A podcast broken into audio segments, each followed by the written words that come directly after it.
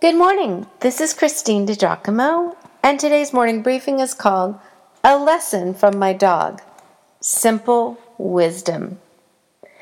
The most contented soul I know belongs to my dog. His name is Chester, and he knows what makes him happy being next to me.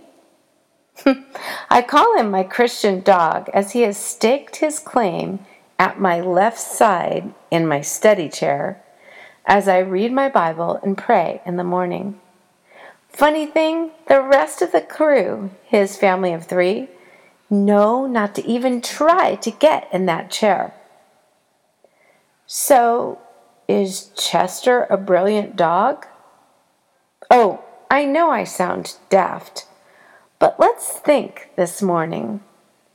He knows what makes him the most content, and he goes after that thing. It is being in my presence, which even psychology today states as a dog's number one pleasure being in his owner's presence. I remember being a young mother when I first fully recognized Paul's words In any and all circumstances, I have learned the secret of being content. I was in the mountains at my first ever women's retreat, and those words disarmed me. Really, Paul? Could you be content when your mom just died and, truth be told, she might have been your reason for living? Could you be content when the thing you fasted about for 10 years and prayed finally came to be and then it crashed and burned? Could you be content when you are a young mother and your little kids are growing up in a world that seems to have a daunting future? And well, sometimes you worry about what will happen. Yep, he said it. I have learned to be content in whatever circumstances I find myself.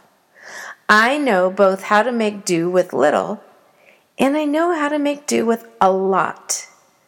In any and all circumstances, I have learned the secret of being content, whether well fed or hungry, whether in abundance or in need.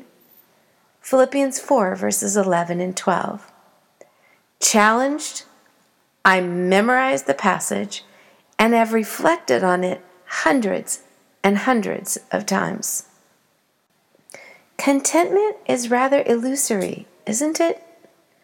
Just when we grab a hold of it, like a slick balloon, it seems to escape our grasp again. Looking back, it feels like contentment has looked different to me at different times of my life. The dictionary defines contentment as satisfaction.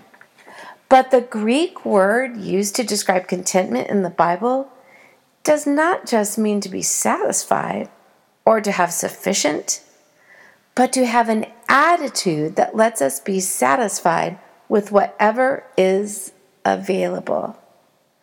Aha!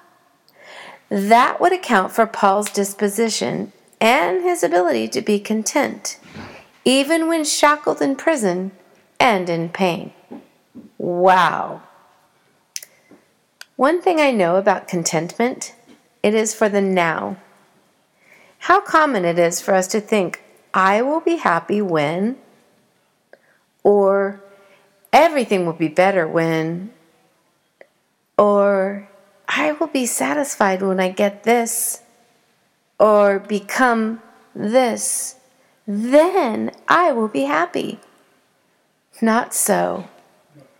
Contentment is not found in possessions, accomplishments, or even station in life. Experiencing contentment involves good and right thinking, evaluating our purpose and living by the priorities that help us fulfill that purpose. God alone gives us our purpose in life, which is why Godliness with contentment is great gain. But honestly, I think Chester has it right. He has learned the simple route to contentment being in the presence of the one he adores, and vice versa. Hey, wait.